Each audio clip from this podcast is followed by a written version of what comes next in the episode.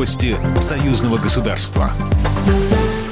Здравствуйте, в студии Екатерина Шевцова. Борис Грызлов заявил, что к вопросам охраны границы Москва и Минск подходят внимательно, регулярно организуя совместное патрулирование воздушных рубежей союзного государства. Российский посол также указал на то, что в ноябре прошлого года была утверждена обновленная военная доктрина союзного государства, которая создана с учетом актуальных военных угроз. Напомним, президент Беларуси Александр Лукашенко заявил, что у белорусских границ идет наращивание военного контингента Украины а Польша и Прибалтика сосредоточили у границ республики более 30 тысяч военных.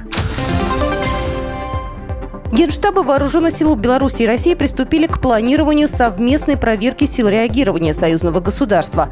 Об этом сообщили в Минобороны Республики Беларусь. Основной целью проверки станет оценка готовности военной составляющей выполнить задачи по нейтрализации угроз на границах союзного государства, говорится в сообщении ведомства. Во время проверки отработают вопросы перегруппировки на большие расстояния для оперативного создания группировок войск, а также выполнят под руководством командующих объединениями ряд учебно-боевых задач. Также оценят возможности транспортно-логистической системы по обеспечению перевозки войск. Запланированное на февраль совместное оперативное учение вооруженных сил Беларуси и России назвали «Союзная решимость-2022». Маневры должны начаться в феврале, пройдут они в западной и южной части Республики Беларусь.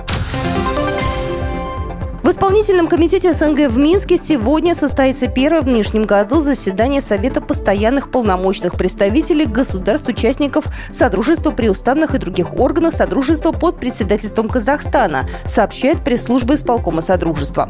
Постоянные полномочные представители обсудят проект повестки дня очередного заседания Совета министров иностранных дел Содружества независимых государств и утвердят план работы на 2022 год.